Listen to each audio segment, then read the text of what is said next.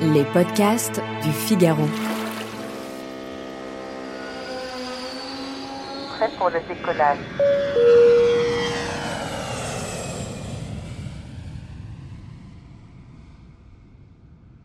Bonjour Laurence Caracalla. Bonjour. Vous êtes écrivain et journaliste, mais aussi une spécialiste des bonnes manières et du savoir-vivre. Vous avez récemment écrit Les 100 règles du savoir-vivre et Les 100 règles du savoir-vivre au bureau, tous deux parus aux éditions du Figaro. Alors selon vous, y a-t-il un savoir voyager comme il existe un savoir-vivre? Je crois que c'est évidemment intimement lié. Quand on a du savoir-vivre dans la vie quotidienne, on devrait, normalement, en avoir aussi dans sa, dans sa manière de voyager. Malheureusement, parfois, on a tendance à oublier tout le savoir-vivre qu'on connaissait bien dans sa vie quotidienne, mais dès qu'on met un pied à l'étranger, comme par hasard, pour une raison que je ne m'explique pas, on a un peu tout oublié. Et le touriste français, quelle image il a à l'étranger? Une très mauvaise image. Si on interroge euh, les professionnels du tourisme, ils n'aiment pas beaucoup euh, les clients français, qu'ils trouvent arrogants, mais ça, cette arrogance, on la retrouve euh, dans le monde entier quand on parle de nous, malheureusement. Ils les trouvent pas très bien élevés, très exigeants, et qui se comportent pas forcément très très bien avec le personnel hôtelier, par exemple. Mais il paraîtrait que ça s'arrange, qu'à force de dire sans arrêt aux Français qu'il faut qu'ils changent d'attitude, il paraîtrait qu'ils ont commencé à en changer. on va essayer de leur donner quelques conseils à ces touristes français. Très bien, oui.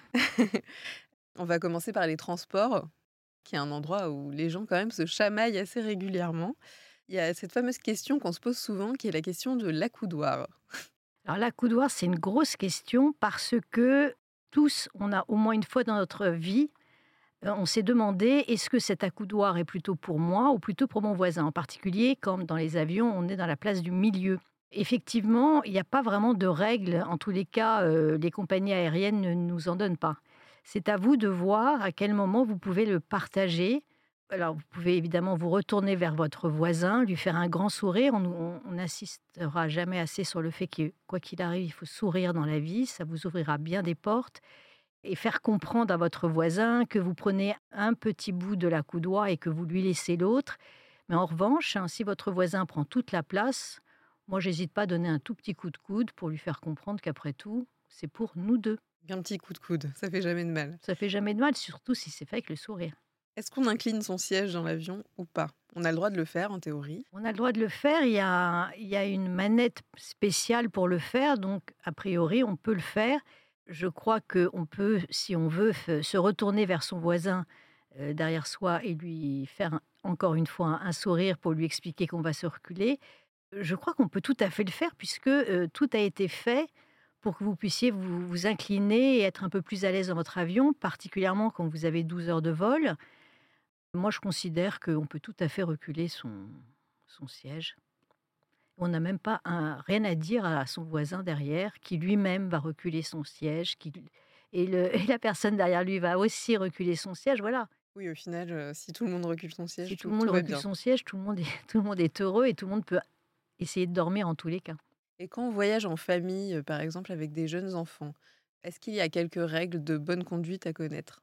En avion, par exemple? Pour les parents, en tous les cas, ils savent que pour un enfant, un petit enfant, un voyage aussi long, c'est très difficile pour eux. Euh, ils s'ennuient beaucoup, donc c'est à eux quand même de préparer le voyage, leur donner des petites activités à faire, euh, des petits coloriages, pourquoi pas euh, des jeux vidéo, même si on est contre. Là, il y a quand même des moments où... Enfin, il faut tout faire pour que ces enfants soient calmes et n'ennuient pas les autres passagers. Donc évidemment, on surveille, on regarde s'ils ne donnent pas des grands coups dans le fauteuil de devant, puisque tous les enfants du monde donneront des coups dans le fauteuil devant eux. Je ne sais pas pourquoi, mais en tous les cas, ça les amuse beaucoup sans doute. Et là, ce n'est pas à la personne qui reçoit les coups de se retourner pour euh, demander aux parents de calmer leur enfant, mais c'est aux parents de, le faire immédiatement. Un enfant doit se tenir à peu près calmement. On sait que c'est difficile. Si des enfants pleurent, hurlent, c'est très difficile pour les autres passagers de, prendre un air agacé ou de faire des réflexions désagréables aux parents, même si parfois ils en font. Il faut comprendre que pour ces enfants, c'est c'est pas très rigolo hein, de faire ces, ces longs voyages. C'est un mélange des deux. Il faut que les parents occupent leurs enfants et que les autres passagers soient un petit peu patients. Il y a un autre moment qui est un, petit peu un moment de tension dans l'avion, c'est la fin du vol. Et le moment où voilà, il y a toujours des gens qui doivent aller plus vite que les autres, plus vite que la musique, qui se lève en premier, qui se rue sur leurs affaires et qui passe devant tout le monde. Quelle est la bonne attitude à adopter à ce moment-là? Je crois qu'il faut attendre que les gens qui sont les que les je, vous, je vous parle de quelque chose qui me paraît très logique et même instinctif, c'est même plus du savoir-vivre. C'est-à-dire qu'on attend que les gens devant se soient levés et pris leur valise et se dirigent vers la, vers la sortie la seule excuse que je trouve aux gens qui bousculent tout le monde pour euh, sortir le plus vite possible, c'est des gens qui ont peur de l'avion et qui n'ont qu'une envie, c'est d'en sortir. Ça existe. Il y en a plein. D'ailleurs, ils se mettent toujours côté couloir parce qu'ils ont envie de euh, partir à toute vitesse.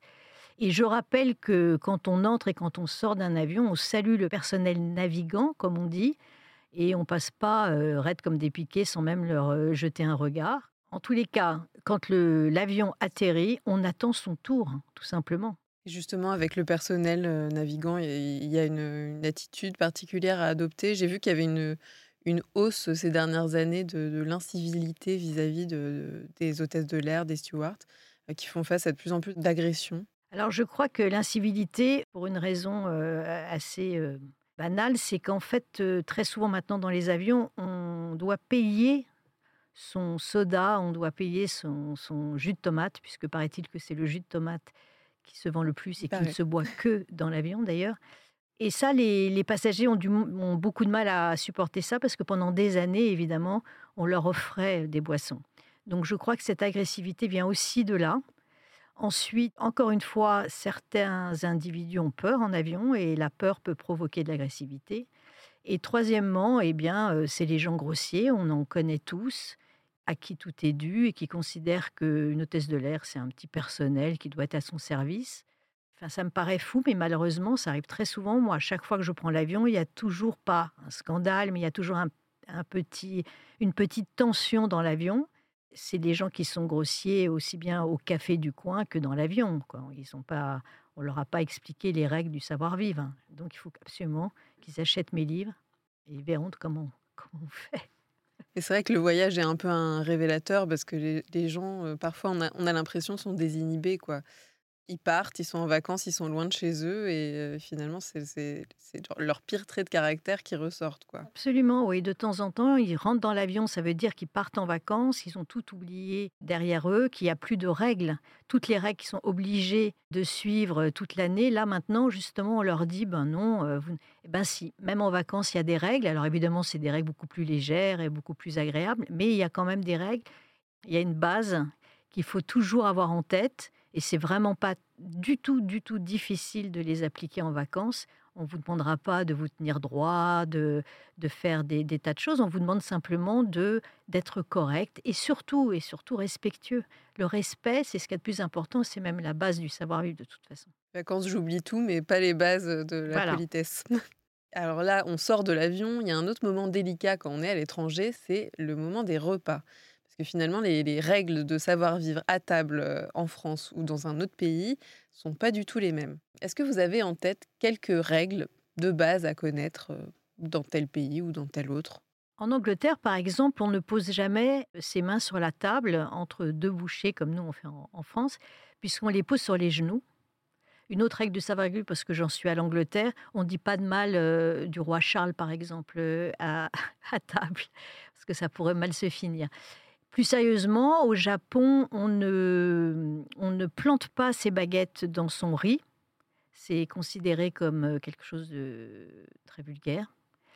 Et hum, la dernière règle qui me vient en tête, c'est en Italie. Quand vous allez en France dans les pizzerias, on vous donne une grande cuillère pour pouvoir manger plus facilement vos spaghettis.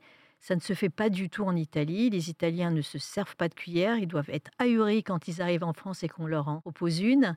Voilà, en Italie, on mange ses spaghettis avec une fourchette.